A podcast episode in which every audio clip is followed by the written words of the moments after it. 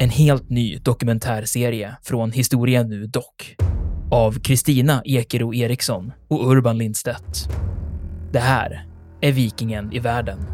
Vikingarna, de var inte något främmande folk. Sannolikt är det ett slags tempel, ett kulthus helt enkelt. Enligt legenden så är rykiderna skandinaver. Från skeppet och bränslet och slavinnan och hennes herre hade blivit till aska. Du hör dokumentären på historia.nu eller där poddar finns.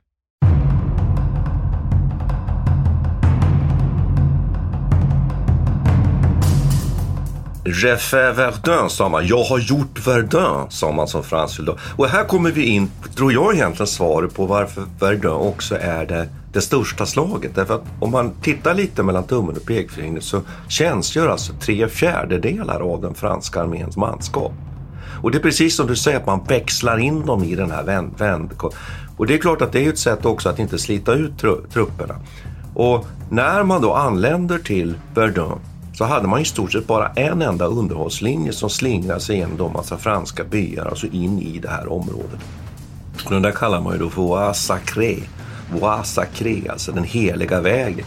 Och den var ju nästan som en sån där Golgatavandring om man tänker sig alltså Kristus med korset på väg till sin avrättning.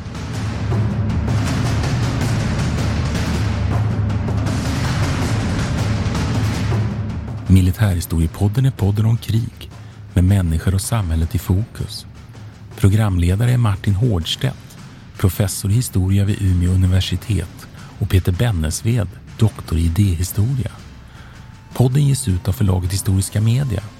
Stöd gärna MH-podden via vårt swishnummer 123 610 76 68. Märk betalningen med MH-podden.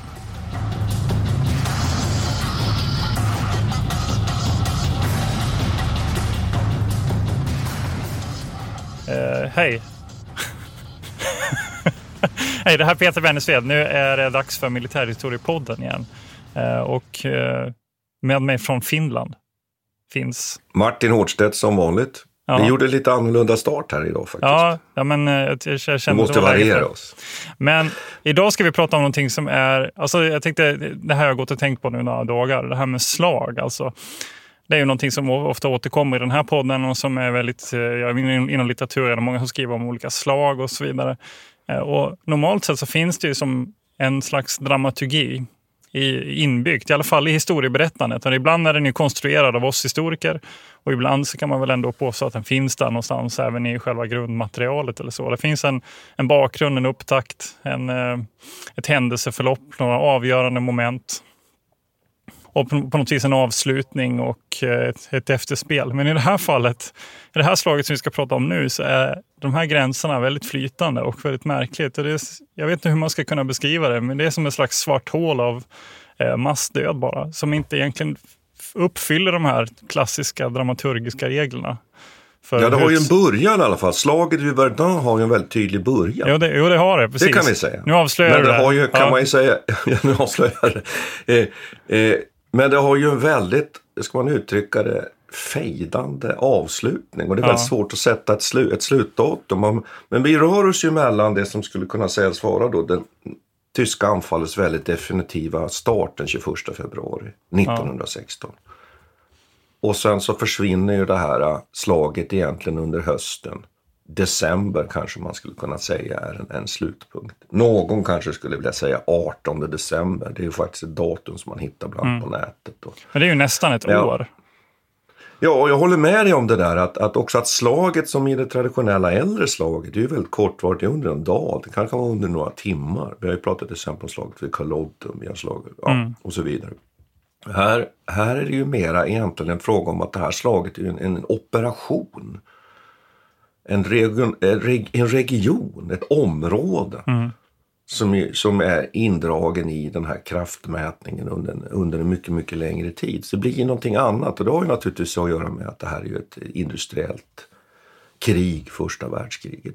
Vi kan väl säga det att vi hade ju tänkt egentligen att, att liksom börja ta oss an första världskriget. Vi har ju en serie i den här podcasten där vi går igenom andra världskriget ganska systematiskt. Det är ganska uppenbart. Och vi tänkte att vi måste börja med första världskriget mm. och vad är inte bättre än att börja smaka på första världskriget genom att ta upp slaget vid mm. Verdun. Så kör bara mitt i, kan man säga. Man kan säga så, och så får vi Mm. väl fånga upp första världskriget. Men, men jag, har, jag har drabbats av Verdunslaget personligen väldigt starkt. Jag har besökt Verdun och väldigt känslomässigt så är det här väldigt, väldigt märkligt. Och för, må- för, för framförallt för Frankrike ur ett nationellt perspektiv och både i då och även nu i efterhand så är ju slaget vid Verdun lika med första världskriget. Det här är ju så att säga den stora, stora kraftmätningen och händelsen under första världskriget. Men samtidigt är det ju inte det största slaget. Det är inte den största kraftmätningen egentligen, lite om man exercerar siffror. Därför att somoffensiven som ju sker en bit längre norrut från Verdun, den är ju, där, går, där dör det fler soldater och det sätts in fler soldater.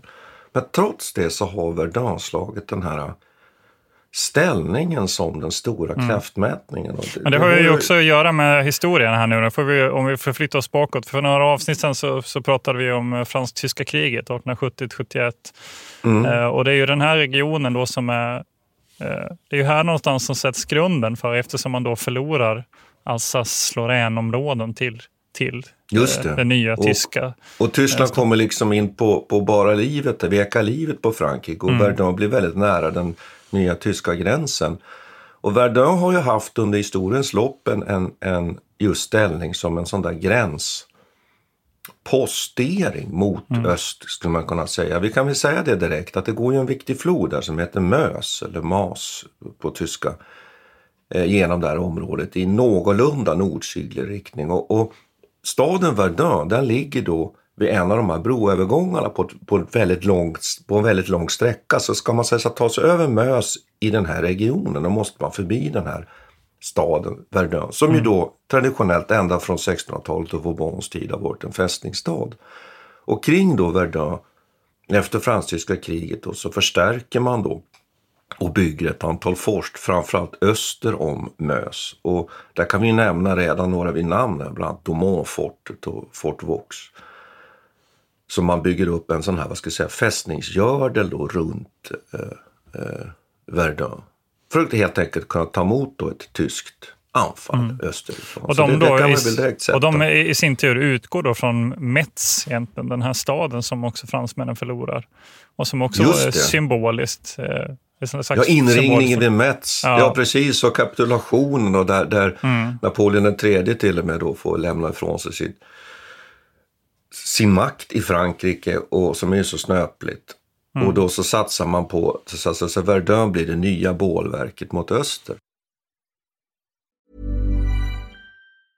Ready to pop the question? The jewelers at BlueNile.com have got sparkle down to a science with beautiful lab grown diamonds worthy of your most brilliant moments. Their lab grown diamonds are independently graded and guaranteed identical to natural diamonds, and they're ready to ship to your door. Go to BlueNile.com and use promo code LISTEN to get $50 off your purchase of $500 or more. That's code LISTEN at BlueNile.com for $50 off. BlueNile.com code LISTEN. Normally, being a little extra might be a bit much, but not when it comes to healthcare. That's why United Healthcare's Health Protector Guard fixed indemnity insurance plans, underwritten by Golden Rule Insurance Company, supplement your primary plan so you manage out of pocket costs. Learn more at uh1.com. This is Paige, the co-host of Giggly Squad, and I want to tell you about a company that I've been loving, Olive and June. Olive and June gives you everything that you need for a salon quality manicure in one box. And if you break it down, it really comes out to $2 a manicure, which is absolutely insane. It's also so easy to get salon worthy nails at home with Olive and June. The difference between how your nails used to look when you did them yourself and now with the Manny system is a complete game changer. The best thing about Olive and June too is it's a quick dry. Dries in about one minute, lasts for five days, and full coverage in up to one to two coats. Visit oliveandjune.com slash perfectmanny20 for 20% off your first system. That's oliveandjune.com slash perfectmanny20 for 20% off your first system.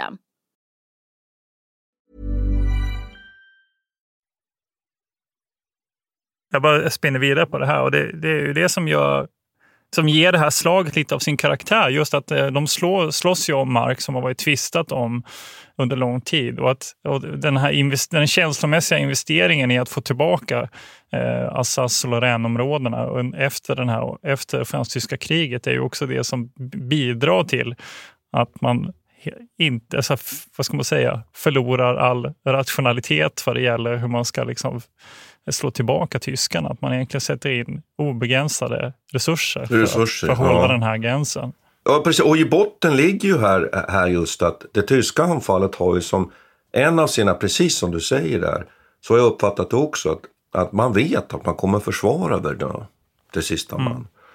Och när man gör den här planeringen då på tysk sida, att man, man, man inser en sak, att vi måste på något sätt besegra Frankrike innan britterna får en tillräcklig styrketillväxt. För britterna har ju först bara en expeditionskår i stort sett i, på västfronten och börjar mobilisera en stor armé. De har ju en yrkesarmé, de har inte en stor stående värnpliktsarmé som, som fransmännen har på ett helt annat sätt.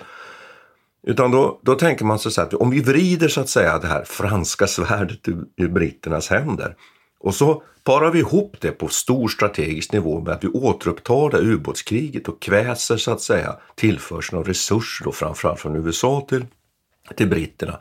Då kanske vi snabbt kan, kan knäcka hela, hela entantens krigföring. Alltså mm. entanten, för, västmakterna skulle man egentligen kunna säga då. Och vinna kriget snabbt. Mm. Och om du då anfaller Verdun och så låter vi fransmännen förblöda kring en, en, en fästning som vi vet att de kommer försvara till, till sista man. Då kanske de ger upp. Och men som egentligen inte, och det är som är intressant, som egentligen inte är särskilt intressant för tyskarna i sig. Alltså den, nej, fästningen nej, i sig. Nej, så de, bara är, de är i princip bara där för att fransmännen ska förblöda. Och det är, och det, jo, man kan det, säga att man utvecklar någon form av förintelsestrategi eller ja. förintelsekrigföring. Och, och som ju bygger på att man helt enkelt ska låta motståndaren förblöda. Och den är ju, framstår ju som oerhört bisarrt egentligen. Och det här köper då Falkenhayn som är då chef för, för den tyska generalstaben lägger fram den här planen och får den klubbad, godkänd av Kaisen. Och sen eh, börjar man med en enorm uppbyggnad av, av resurser, truppansamling, koncentration kring Verdun. Och där har man ju då hjälp av att man har byggt ut då järnvägssystemet så att man får mm. fram då de här trupperna. Och man gömmer de här trupperna inne i skogarna, man gräver ner artilleriet och man lyckas någorlunda göra den här enorma koncentrationen av, av trupper framför mm. Verdun. Och det märkliga på att andra sidan då så blir man så småningom varse detta. Men i Frankrike är man ganska omedveten om vad som är på väg att hända faktiskt. Mm. Och det är ju jätteintressant att man från mm. fransk sida, och då kan man ju fråga sig varför, varför har man inte satsat på det här området för? Det här är ju också kan vi säga en utbuktning i fronten. Så att Verdun är ju en utbuktning i fronten. Kriget har ju satt igång 1914 och så har man ju mm. då stoppas ju den tyska stora offensiven genom Belgien. Och sen så utvecklas ju det här skyttegravskriget då ända från Schweiz och går ju en nästan obruten linje av skyttegravar så småningom ända ut till, till Engelska kanalen. Och Verdun är ju en utbuktning. Eh, och då funderar man ju lite på varför fransmännen inte satsar här. Det skulle ju vara logiskt att förstärka fästningarna, föra in tungt artilleri och se till att här går det inte helt enkelt mm. att anfalla. En liten avstickare. Jag, jag har ju eh, studerat den här tidens bunkerbyggande en hel del.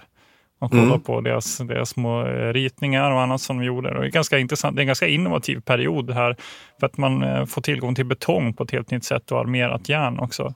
Så det gör ju att de kan ha, när du pratar om att man gömmer artilleriet, de gräver, gräver liksom ut stora, stora utrymmen som man fyller igen med betong. Så gör man en slags betonglock med hål i, en slags springa så själva kanonen sticker fram. Så att man liksom gömmer kanonen under jorden kan man säga. Mm. Det var ett väldigt intressant sätt och alltså, väldigt progressiv kamouflagetaktiker under den här perioden. Ja, det är det som ja. brukar kallas för kassematt, att man, man har artilleriet placerat i skyddade sådana här ställningar. Och Domonfortet till exempel har ju en sån 15 cm kanon mm. skyddad med ett järn, järnkupol plus då ett antal mm. mindre 75 mm kanoner plus en massa kulsprutor. mm. och är ju ett, ett förhållandevis starkt fort. Det märkliga är ju att fransmännen plockar bort mycket av det här artilleriet, det tunga artilleriet. Eh, generellt från sina fästningar, satsar inte på dem åren före första världskriget. Och dessutom har väldigt dåligt med tungt artilleri. Och då kan man fråga sig varför är det på det sättet? Mm. Varför är det på det viset? Ja, det är, det är ju på det sättet att fransmännen har en, en, en offensiv tanke med sin ja. krigföring. En idé om att man alltid ska anfalla. Jo, nu vill jag bryta in här. Och det, det har jag tänkt på också. Jag funderar på varför, men varför vill de inte ha med sig artilleriet? För en av, vad det här bygger, den här elan-grejen som du pratar om nu, att man ska anfalla med glöd. Ja, elan, det är ju ja. begreppet att ja, man står upp, precis. man tar emot och man viker och det, inte ner, man anfaller alltid. Exakt. Och det här är ju i princip en, en kopiering av den taktiken som man ansåg att tyskarna anfall med 1870-71. Eh, att de på något vis anföll mm. med glöd och de kunde bryta ner det franska försvaret. Men en av nyckelgrejerna som jag minns att vi också pratade om det är ju att också tyskarna har förmågan att koncentrera sitt artilleri till de här punkterna och sen skicka iväg infanteriet i den riktningen. Men mm. då förstår jag inte varför, inte varför vill inte fransmännen då, som du säger här nu, varför drar de tillbaka sitt artilleri i det här fallet? Jag tar bort den i stort sett helt. Och här kommer vi nu till det här med att dra slutsatser av tidigare krig. Och det är väldigt svårt mm. att dra slutsatser från fransk-tyska kriget egentligen. För där har tyskarna stora förluster. De anfaller ganska många gånger ju in i, i elden från den effektiva franska infanteribeskjutningen. Eh, men de har ett bra artilleri så att de kan skjuta bort fransmännen. Och, då borde man kunnat egentligen ha dragit den slutsatsen tycker man. Men det gör man inte. Och sen tror jag att det har också att göra väldigt starkt. Och det här, det här beskriver ju naturligtvis litteraturen och forskningen. Att fransmännen är så viktigt med att visa framåtanda. Mm. Vi, vi, vi kröp in i fästningarna 1870-71. Vi pratade alldeles nyss om Metz. Mm. Det var därför vi kapitulerade. Nu ska vi vara offensiva. Och man utvecklas ju, utvecklar ju liksom ett helt tänkande inom den franska armén som liksom genomsyrar eh, hela den franska armén. En offensiv à outrance, alltså offensiv, den extrema offensiven. Och därför behöver man inget tungt artilleri. Det är inte med artilleri. Visst, men varför då eh, Vardan som ändå är en defensiv Eh, punkt. Det finns ju, alltså om man har, och det är det här som är så himla märkligt. Man har en offensiv strategi för en defensiv punkt egentligen, ett ställe man ska försvara. Ja, och, då ska man, och då, därför har man då i franska armén framförallt 75 mm fältkanoner som ska kunna följa med de här anfallsrörelserna. Men man har väldigt dåligt med tungt artilleri. Och plötsligt nu då så ansamlas det i en tysk armé på andra sidan Mös, eller öster om Mös, som just satsar på att föra dit enorma mängder artilleri, mm. 1200 artilleripjäser, varav en stor andel är riktigt tunga fästningskanoner, bland annat fästningskanoner man använt för att, att bryta igenom och skjuta igenom eh, väggarna på, på fästningarna, de belgiska eh, gränsfästningarna. Till och med 42 centimeters haubits. Mm. Det är stort. Och, med, ja, och sen skjuter man ju alltså en förbekämpning mot de här franska linjerna innan man då anfaller den 21 mm. februari. Som ju naturligtvis vänder upp och ner på hela på jorden mm. och på, på fästningarna och slår ut skyttegravar och, och förstör den, den skyddande skogen och allting. Jag kan ge lyssnarna lite perspektiv på det där. Eh, under den här våren så skjuter man ungefär 36 miljoner artilleriskott under, jag vet inte vilken, exakt vilken period det är, men från, från februari fram till slutet Sommar. av april. Eller någonting sånt. Mm. Framåt sommaren, precis. Och i ett ganska litet område. Och då kan man, ska man kanske påminna om, om lite om geografin då, att öster om Mös då finns det de här forten Vaux och Domont. Och det är den där utbuktningen då som tyskarna inledde med att, att faktiskt anfalla. Sen har ju faktiskt tyskarna också äh, tagit delar av området väster om Mös också, men där inleder man inte anfallet. Utan man inleder anfallet så att säga på det här området som är öster om Mös. Och det gör att de här franska trupperna som befinner sig i det här området, de står ju också med Mös i ryggen. Så mm. en oerhört svår situation. Men trots då, så då kan vi säga att fransmännen är väldigt oförberedda. Tyskarna inleder en enorm förbekämpning. Och sen anfaller inte tyskarna med sådana här massiva grupperingar rakt fram, utan de anfaller då det som sen så småningom kommer bli deras infiltrationstaktik. De känner av, de känner på det, på det franska försvaret. med små grupperingar och anfaller då där de, där de känner att det, det finns svagheter. Så att man sätter inte in egentligen ordentliga infanterianfall förrän några dagar senare under det här första anfallet. Och man kommer ju att ta en del av den franska grupperingen. Man kommer att ta Domanfortet och Domanfortet behöver man inte ens storma för det är övergivet av fransmännen faktiskt. Därför för fransmännen är så chockade av den här enorma artilleribekämpningen mm. och det här enorma anfallet man, eftersom man ju är lite tagna på sängen. Så man kan ju säga att fram då, 26 februari fem dagar senare då, då avslutas den här första fasen i slaget vid Verdun. Och då kan man ju säga varför kör inte tyskarna över fransmännen och tar Verdun och hela området? Ja, det är två orsaker. Den ena är att man kanske inte egentligen är ute efter det.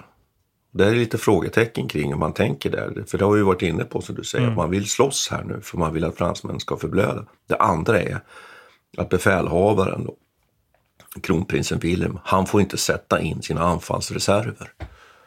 Som hade ja, kanske han är bakbunden där. Av han är lite bakbunden. Mm. Så där är vi nu då. Och här har vi alltså en fransk armé nu som blir överkörd, som har liksom plockat bort och minskat styrkan i sina, sina befästningar. Och så händer ju det som är så betydelsefullt för det här slaget, att man får nu ett byte av befälhavare. Här kliver ju nu den här generalen Petain in på scenen. Som är så Kom ihåg att vi pratat om han tidigare under eh, när vi diskuterade 1940. Han får ja, han, komma in där och, och som någon slags Frankrikes räddare eh, 1940. Och det är, jo, här, det är här han gör sin, sin stora, sitt stora eldprov egentligen, i Verdun. Ja, det är här han vinner sina sporrar. Och han, mm. han är precis som den där Kron, Kronstedt som, som lyssnarna har hört att vi kanske, kanske någon till och med tycker att ja, vi tjatar lite om. Mm. Ja, att han är förrädaren på Sveaborg men, men, men liksom hjälten vid Svensksund. Det är likadant med Petain. Petain är ju hjälten, räddaren vid Verdun. Mm. Men sen så småningom kommer han faktiskt att dömas till ett livs, livstidsstraff därför att han ju är förrädare under andra världskriget. Och går tyskarnas ärenden så småningom. Men i det här läget så kommer Petain in på scenen och vad är intressant med honom? Jo, han är inte en del av den här offensivtänkandet i den franska armén. Mm. Utan han gör precis det som man skulle kunna för. Han börjar gruppera artilleri väster om Mös, skyddat. Tungt artilleri, försöker få in det man har. Och han börjar organisera eh, också eh, logistiken, att han börjar få in alltså förstärkningar till det här området. Och han satsar alltså på en defensiv ny strategi. Mm. Till skillnad då från att det som, som man så säga, vill i den franska armén, nämligen att liksom anfalla och ta tillbaks. Och så försöker man hålla den mark man har. Eh, men det är ju inte så lätt för Petain heller, för han har ju sina överordnade över, över axeln hela tiden som frågar varför anfaller du inte, varför anfaller du inte? Utan han inser ju detta. Och sen en sak som man, man, man också ser att Petain är faktiskt ganska intresserad av, av soldaterna faktiskt. Han är en god ledare och chef. Det, det måste man ge den här eh, mm. generalen Petain. Han läser förlustsiffrorna. Han intresserar sig ändå och vinner soldaternas förtroende. Det, det, mm. Nu ska man inte överdriva det, han är ju hög officer och så vidare. Men det är någonting som är intressant om man jämför till exempel som generalen Haig på brittisk sida som inte vill läsa förlustsiffrorna, som inte vill besöka soldater för att inte mm. påverka så att han inte kan ta de här tuffa besluten om anfall. Då. Han inför ju också det här kända vändkorset som också har varit, eh, blev en, liksom en viktig, mm. ett viktigt minne för franska soldaterna i, i liksom eftermälet här. Känner du till det? Nej, berätta ja, men Han mig. kallade, eh, det heter någonting annat på franska, men han, han kallade det vändkorset. Och det var så att man helt enkelt, att egentligen alla, alla eh, franska soldater, alla olika kompani och divisioner skulle in här och, och tjänstgöra några dagar eller några veckor, jag vet inte exakt hur länge. Men sen då vända och, och åka tillbaka till andra ställen. Så att han fick ett ja, slags... Det. Eh, ja. Eh, så att, och det var detta som ledde till att så väldigt, väldigt många franska soldater var delaktiga i Verdun och som sen ledde till det här som du just brukar det. prata om att har man inte varit vid Verdun så har man inte varit med i första världskriget i princip. Nej, precis. J'ai fait Verdun, sa man. Jag har gjort Verdun, ja. sa man som fransk soldat. Och här kommer vi in, tror jag egentligen, svaret på varför Verdun också är det, det största slaget. Därför att mm. om man tittar lite mellan tummen och pekfingret så tjänstgör alltså tre fjärdedelar av den franska arméns manskap. Och det är precis som du säger, att man växlar in dem i den här vänd... vänd och det är klart att det är ett sätt också att inte slita ut trupperna. Och när man då anländer till Verdun så hade man i stort sett bara en enda underhållslinje som slingrade sig genom de massa franska byar, alltså in i det här området. Och den där kallar man ju då för Voie Sacré, Voie Sacré, alltså den, den heliga, heliga vägen. vägen. Och den var ju nästan som en sån där Golgata-vandring om man tänker sig alltså Kristus med korset på väg till sin avrättning. Så när man vandrade dit så möttes ju de här, de här soldater som var på väg in i Verdun för att delta i slaget. De mötte ju de här som kom tillbaks. Mm. Helt hålögda, mm. knäckta, ofta sårade, de som hade överlevt. Så det är klart att det här blev ju som någon på sätt, sätt och vis någon sorts, vad ska vi kalla det för? Reningsbad? Nej, det kanske är fel, men alltså någon sorts test för alla. Så mm. hade man inte tjänstgjort vid Verdun, då hade man liksom inte varit med i kriget nästan blev det till slut. Så det, det, där tycker jag är någonting som är väldigt viktigt, viktigt att ta upp, att Verdun har en sån stark symbolisk betydelse för Frankrike. Och det blir liksom hela Frankrikes nationella upplevelse av första mm. världskriget på ett jätteintressant sätt. Och då kan man tycka då att vän av ordning, ja men alla de andra kraftmätningarna som och så vidare. Ja, visst, de var också stora, men de har inte samma betydelse.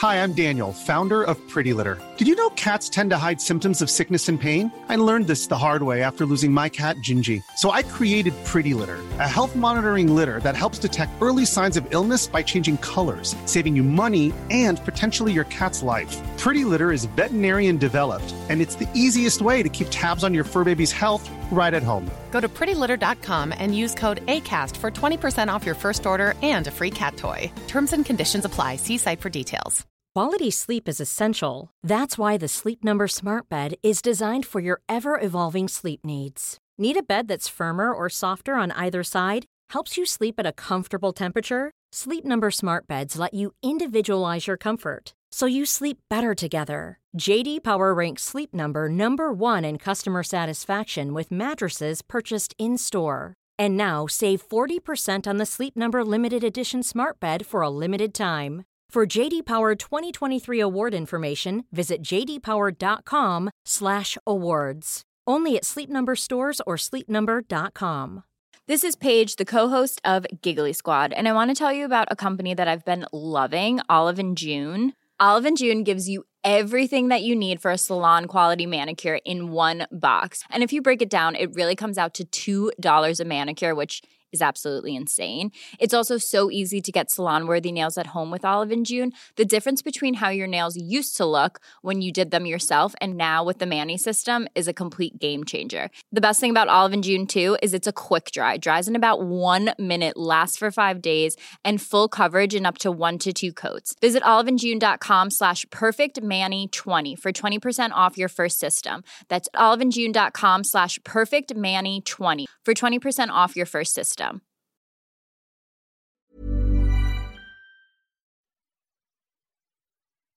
Kan vi prata någonting om vad det, vad det är för slags upplevelse de får där egentligen? För jag tycker att det är en ganska viktig del av det här slaget också. Att det är ju liksom anledning till det är klart att de, de här strategiska, eh, märkliga, eh, det här märkliga strategiska resonerandet som de håller på med, att å ena mm, sidan inte, mm, mm. inte ta Verdun och å andra sidan inte släppa en, en tum eh, från båda sidorna gör ju att det bara blir en slags masslakt. Men själva krigets karaktär också, vad är det för typ av av eh, liksom, upplevelser man får som soldat ja. Vid Verdun. Och det, jag tänker på den här, eh, vi pratade om artilleribeskjutningen. Liksom. Ja. Eh, skildringarna av det, det finns ju jättemycket att läsa för den som är intresserad. Det finns massvis med dagböcker och många böcker har skrivits om mm. erfarenheterna. Och det blev ju också en slags litterär trop kan man säga tiden efter. Alltså soldatens upplevelse av kriget blev väldigt central efter första världskriget.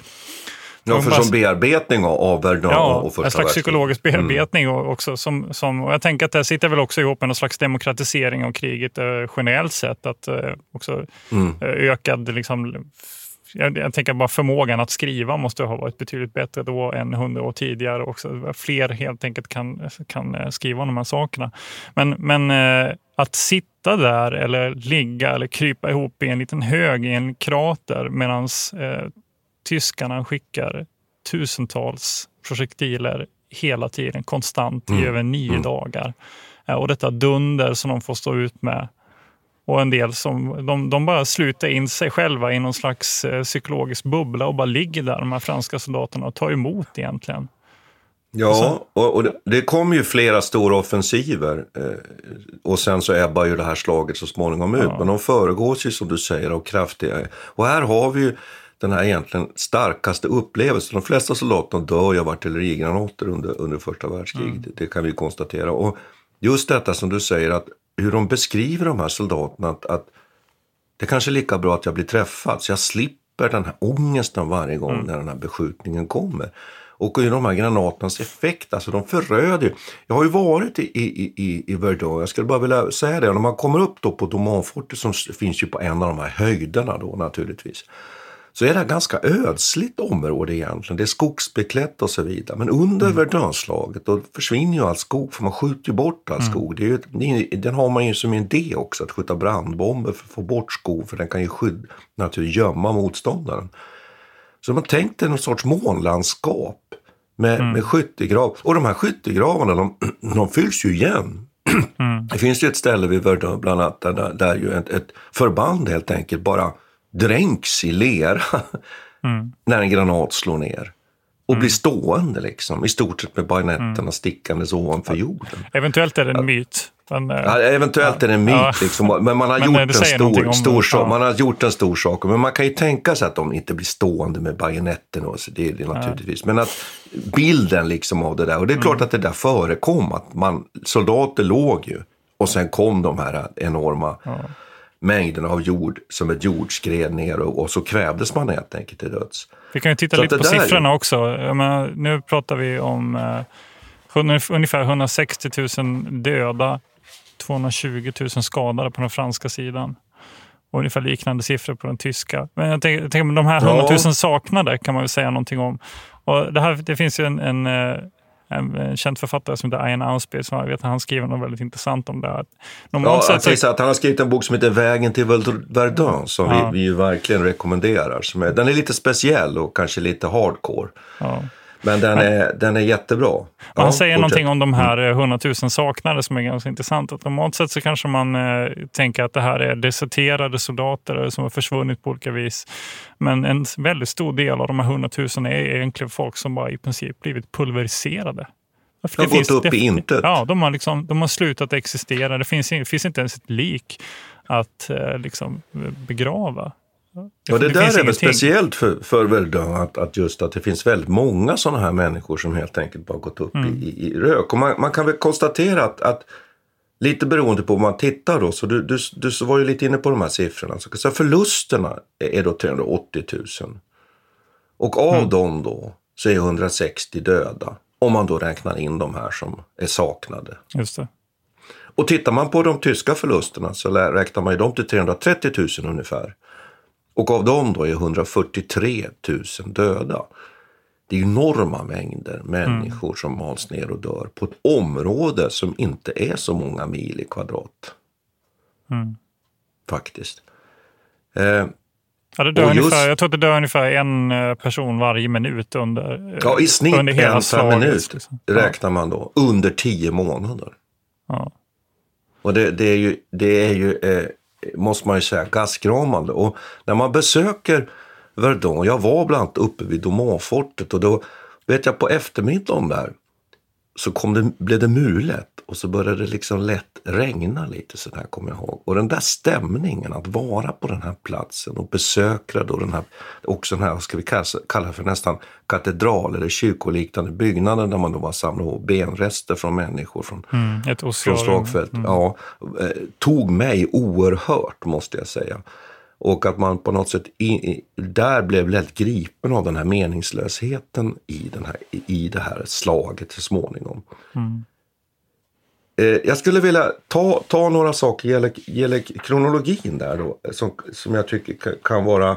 Den här första offensiven, den misslyckas ju och kör ju fast. Och sen gör man då ytterligare offensiv både i mars och i april. Och sen ebbar det i stor, stort ut. Eh, man tar alltså lite mer och mer för varje gång. Och man anfaller både väster om Mös och öster om Mös då i, i mars, väster om Mös. Och i, i april anfaller man faktiskt både väster och öster om Mös. Ett anfall som blir väldigt svårt för fransmännen att hantera.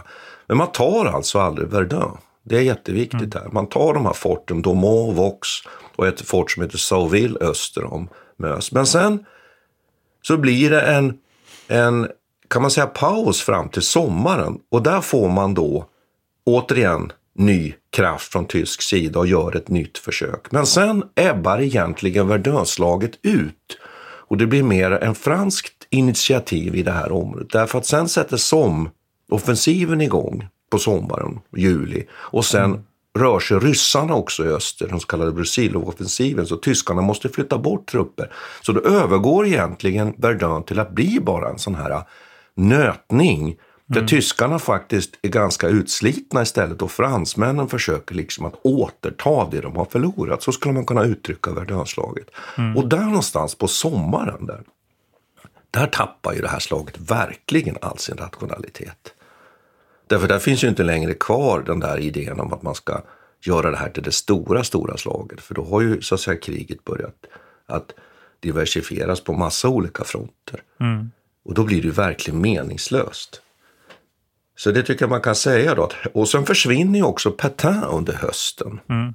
Eh, Just det, det, vi måste säga någonting om den här 16. Eh, Nivell. Eh, och hans, ja, precis. Och då, Petain, och jag vet inte hur man ska... Vi, ska, vi, vi har ju fört en diskussion om det här lite innan vi spelade in det här mm. avsnittet. Att han, jo, det finns man kan ju uppfatta att han sparkas uppåt faktiskt. Ja, ja precis. Att han, det finns ju källor då som antyder att, han, att den franska ledningen var så missnöjd med hans defensiva agerande. Att han inte, ja, precis. Att han inte hade nog med elan.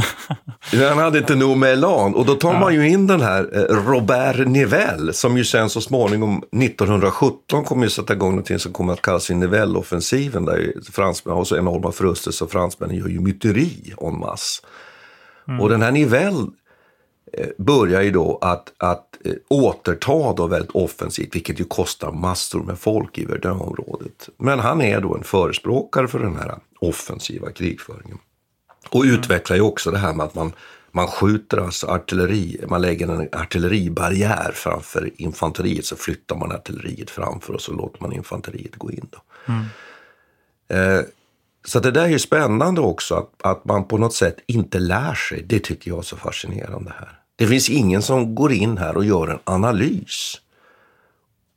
Och sen någonting som skulle vara självklart för oss idag är ju, varför räkna meningslösa förluster?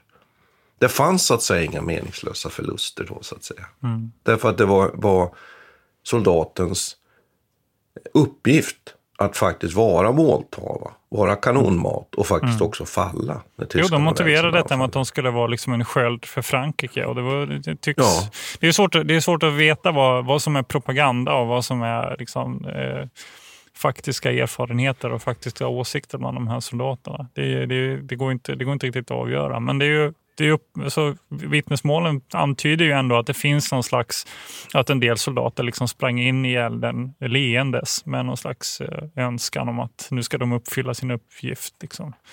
Mm. Men det, samtidigt har man så otroligt svårt att, att förstå att en soldat, ja. en enskilde, skulle göra det. Men det fanns alltså kompanichefer som, som sa till sina sina underlydande chefer då att, att mm. eh, vi ska stå här och ta emot artilleripjäsen och artillerielden. Och när tyskarna anfaller då är det vår uppgift att stå kvar och slåss.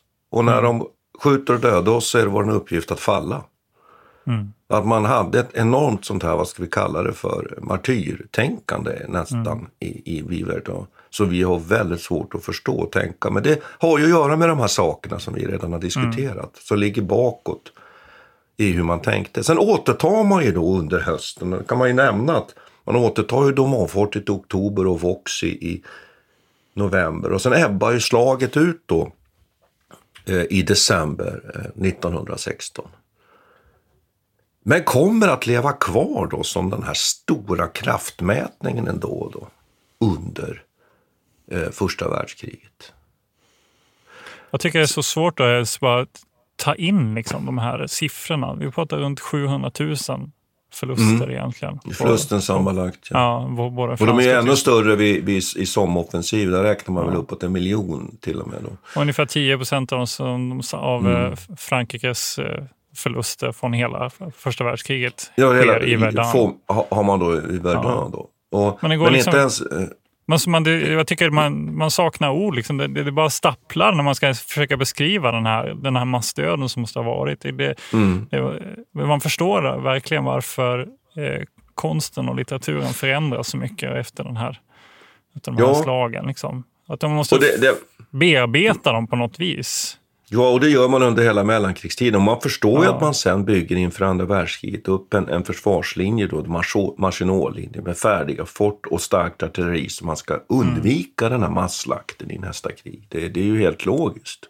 På, på, att det tysk, blir på det på sättet. tysk det pratar om den här materialslacht som är ett känt ord. Det finns ja. också en tysk eh, konstnär som jag gärna rekommenderar lyssnarna att kolla. Han heter Otto Dix.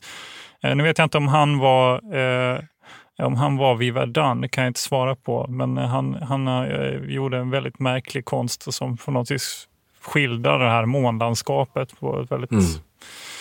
Jag tror att många som sätt. ser hans bilder känner igen dem, för de ja. förekommer ofta som illustrationer till just uh, första världskriget och Verdun, inte minst och särskilt i synnerhet då Verdunslaget. Hej, it's Danny Pellegrino from Everything Iconic. Ready to upgrade your style game without blowing your budget? Check out Quince. They've got all the good stuff, shirts and polos, activewear and fine leather goods, all at 50 to 80% less than other high-end brands. And the best part? They're all about safe, ethical and responsible manufacturing. Get that luxury vibe without the luxury price tag. Hit up quince.com slash upgrade for free shipping and 365 day returns on your next order. That's quince.com slash upgrade. A lot can happen in the next three years. Like a chatbot may be your new best friend. But what won't change? Needing health insurance. United Healthcare Tri Term Medical Plans are available for these changing times Underwritten by Golden Rule Insurance Company, they offer budget-friendly, flexible coverage for people who are in between jobs or missed open enrollment. The plans last nearly three years in some states, with access to a nationwide network of doctors and hospitals. So for whatever tomorrow brings, United Healthcare Tri-Term Medical Plans may be for you. Learn more at uh1.com. Mom deserves the best, and there's no better place to shop for Mother's Day than Whole Foods Market. They're your destination for unbeatable savings, from premium gifts to show-stopping flowers and irresistible desserts. Start by saving 33% with Prime on all body care and candles. Then get a 15-stem bunch of tulips for just $9.99 each with Prime. Round out Mom's menu with festive rosé, irresistible berry chantilly cake, and more special treats. Come celebrate Mother's Day at Whole Foods Market. Man kan ju också komma med några andra aspekter på det här. Det finns ju byar här som aldrig återuppbyggs. Mm. Som bara förintas. Det finns områden som inte går att beträdas än idag, som är helt rödmarkerade. Ja. det finns så mycket artillerigranater nej, som inte växer, det är så förgiftat. Mm. Eh, sen kan man ju fråga sig en annan sak. Det här var ju män. Eh, hela Frankrikes upplevelse, det var genom männen som kom hem och berättade. Och berättade man i, i, i lokalsamhället för, för sina närmare. Jag har varit vid Verdun. Mm. Då, då blev folk alltså, åh, han har varit vid Verdun. Och då kan man ju fråga sig lite, hela den halva, andra halvan av befolkningen, mm. Eh, kvinnorna och så vidare, fanns det några sådana upplevelser? Det finns ju kvinnor som deltar här, jo, det är det ju så? Det finns det, framförallt som sjuksköterskor är väl deras eh, deras roll i huvudsakligen. Egentligen. Jag hittade en, eh, en, ganska intressant artikel om det där faktiskt. Från, eh, det är tre brittiska, det någon som har skrivit om tre brittiska sjuksköterskor som åker dit eh, frivilliga. Det är väldigt intressant på många sätt att deras, deras upplevelse är ju också ganska lik den som är som männen. Så det är, men det är, samtidigt är det svårt att avgöra vad de, vad de egentligen tycker, för det är ganska mycket så propagandistiskt prat där och de, de känner sig uppfyllda, precis som de franska soldaterna har någon slags patos, att de ska eh, hjälpa eh, moder Frankrike och skydda, eh, skydda dem från eh, tyskarna och sådär. Eh, men, eh, men det är klart att de hamnar ju aldrig riktigt i elden på det viset. Även om det sker ju bombningar och så med, med flyg till exempel och artillerield som når hela vägen fram till de här sjukhusområdena. Och det, eh, så drabbas de ju inte på det viset. De är ju aldrig framme liksom vid, vid eh, elden.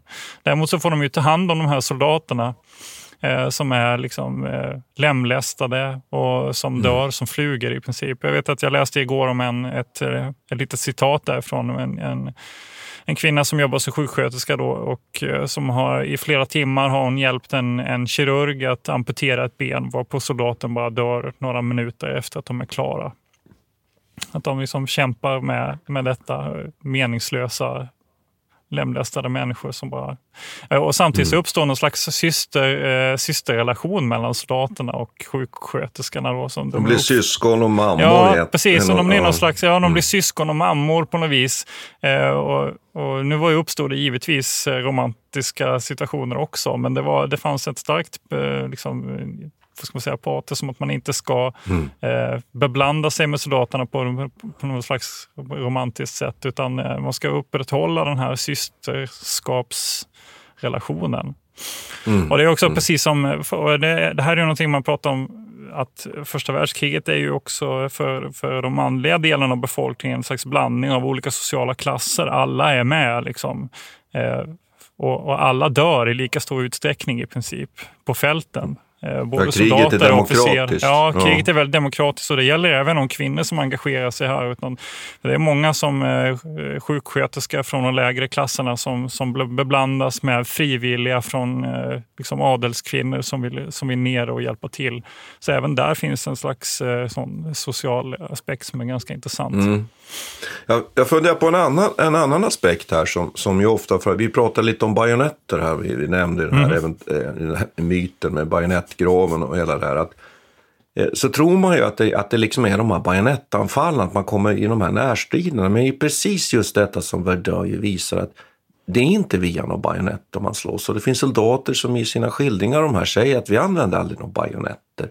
Man ser aldrig någon som sticker en bajonett i någon eller någonting sånt. Utan det här är ju artilleristrider, det är närstrider med, med vapen, med framförallt med handeldvapen. Det är handgranater. Att det här kriget, det vinner man liksom, de här slag, de här striderna taktiskt på, ute på fältet, då är det liksom handgranater och handeldvapen. Det är inte några bajonetter. Bajonetten sätter man på, men man använder den aldrig. Mm. Det tycker jag också är väldigt fascinerande. att att det, det man liksom tror och ser framför mig och det man ville i den franska armén, att man skulle göra de här bajonettanfallen, det är någonting som aldrig existerar. Mm. Och det ty tycker jag är väldigt spännande. Och sen också just det här att de här fästningarna då, de visar sig ju vara väldigt viktiga. Om vi tar till exempel Fortet Vox här, som vi har nämnt. Då. Det försvaras av fransmännen. Man har försvagat det och man har inte satsat på det. Men ändå måste tyskarna anfalla och förlorar alltså över 2000 soldater och ett 60-70-tal officerare när man ska ta det här Fortet. Så det betyder att de här fästningarna, trots att man inte har satsat på dem, de har stor betydelse. Mm. Och det tycker jag är så fascinerande att man, en av lärdomarna från Verdun måste ju vara det att det tänkta kriget har ju ingenting att göra med det verkliga kriget. Ja. Ja, när Och de väl har tagit dem så visar det sig också att det finns knappt någon där inne. När fransmännen tar tillbaka Domont till exempel så sitter ju ett eh, 50-tal tyska signalister och gömmer sig längst ner. Men det är ju i Ja, absolut. allt. Och, och, det är lik, och det är precis på samma sätt ju när, när tyskarna tar dem av fortet. Det är Ja, också det liksom övergivet. Och, och, och, och den, denna bragd då liksom belönas med medaljer och allting. Fast det, i princip Jo, jo. den enda bragden som, som fanns det var att de lyckades ta sig fram. det var Exakt, inte så att, det var inte så att de var liksom, Ja, de bara lyckades ta sig fram och ta sig in utan att dö. Ja. Det var i princip Utan det som var. det var det. Medan, striderna om Vox, där var, blev det verkliga strider. Och trots Mm. att fransmännen inte hade så stora resurser så lyckades man ändå åsamka tyskarna de här enorma förlusterna. Så att det visar sig ju i praktiken här att man har tänkt helt fel. Och det, här Mm. tycker jag, det här tycker jag är en sak som jag har varit inne på väldigt mycket i de här eh, i våra program och podcast kring militärhistoria, krigshistorien. Ofta det här just att hur man tänker sig, det blir inte så. Mm. Och hur, vad drar man för slutsatser? Jag tycker att Verdun-slaget är ju en, det är ett paradexempel i, i militär och krigshistorien på hur det, här, hur det här går fel. Men om man ska summera betydelsen av Ver- Verdunslaget, det har vi ju nästan tjatat om här, den, den är alltså egentligen inte så mycket den har ett visst strategisk betydelse. Det har det absolut, därför att man nöter ju ut den franska armén och den tyska armén så pass mycket att det får ju betydelse för slutresultatet i, i, eh, andra världskrig, i första världskriget. Att, att fransmännen behöver i, i, stort sett alltså hjälp både av britter men också sen av amerikanerna för att kunna trycka tyskarna tillbaka. Så på så sätt har det ju en, en faktisk, faktisk betydelse. Men framför allt som vi, vi vill förmedla, det är ju den här symboliska betydelsen av mm. Verdun. Verdun som läxa är ju kanske det som är Och, och Verdun som läxa, ja. vad man lär sig där och att man kanske, som vi tror då, kanske inte lär sig så mycket av den. För det mm. visar ju fortsättningen av första världskriget att man egentligen mm. inte gör. Mm. Nej, det, tar, det tar ett par decennier innan de börjar förstå vad, hur man ska göra. Så jag tänker att den här motoriseringen av förbanden sen är ju sen blixtkrigföringen som, ja, om det nu fanns. Ja, men alltså det, det konceptet som vi har diskuterat med infiltration mycket. Men, och, men det är klart att den här önskan om att, om att eh, skapa mobilitet eh, och, och som också flygplanen möjliggör, och radiokommunikation och, mm. och fotomotorn och så vidare. Det är ju det som, som är de stora förändringsfaktorerna sen. Mm. Ja, nej, men annars, annars är det, jag, jag, vet inte, man, man blir deppig så fort man bara tänker på Verdun och man läser om det. Och det, och det, går liksom, det, det övergår det mänskliga förståndet att förstå de här, de här sakerna. Jag återkommer till det igen nu. Jag vet, det blir, för ursäkta, det blir tjatigt, men det går inte liksom Nej, jag vet att inte. förstår du? Nej. nej, det går inte, det går inte att fatta. Liksom, jag personligen fattar inte hur, hur jag som soldat skulle jag kunna ställa upp på det här? Liksom? Vad är det i den mänskliga mm. hjärnan som får oss att liksom, acceptera de här förutsättningarna och bara ge sig in? Nu har vi, ju, vi diskuterar ju slag och död hela tiden. Och, och det, och även i äldre typer av krigföring finns ju de här elementen också. Att folk bara radar upp sig och marscherar rakt in i elden. Liksom. Mm.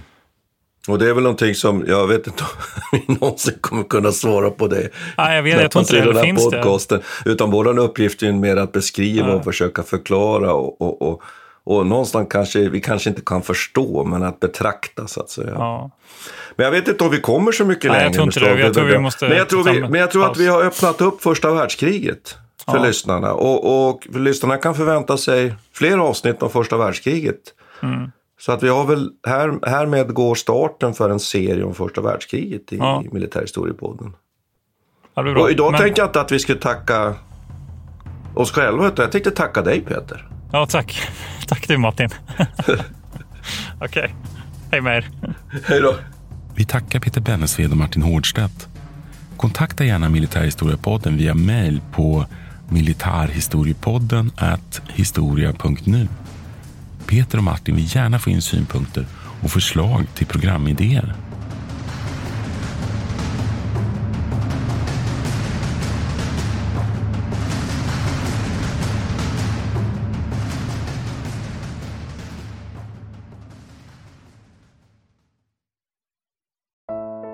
Iran har under 1900-talet genomgått tre omvälvande revolutioner som orienterat landet antingen mot västerlandets modell eller mot en auktoritär styrelseform. Idag pågår en social revolution i landet som vänder sig mot det islamistiska styret och vars anhängare har Europa och väst som förebilder. I en viktig bok ger idéhistorikern Mohammad Faslashemi en djupare förståelse för dagens dramatiska händelseutveckling. Iran mellan tre revolutioner är utgiven av förlaget Historiska Media Beställ den fysiska boken på förlagets hemsida historiskamedia.se eller köp den i en bokhandel nära dig.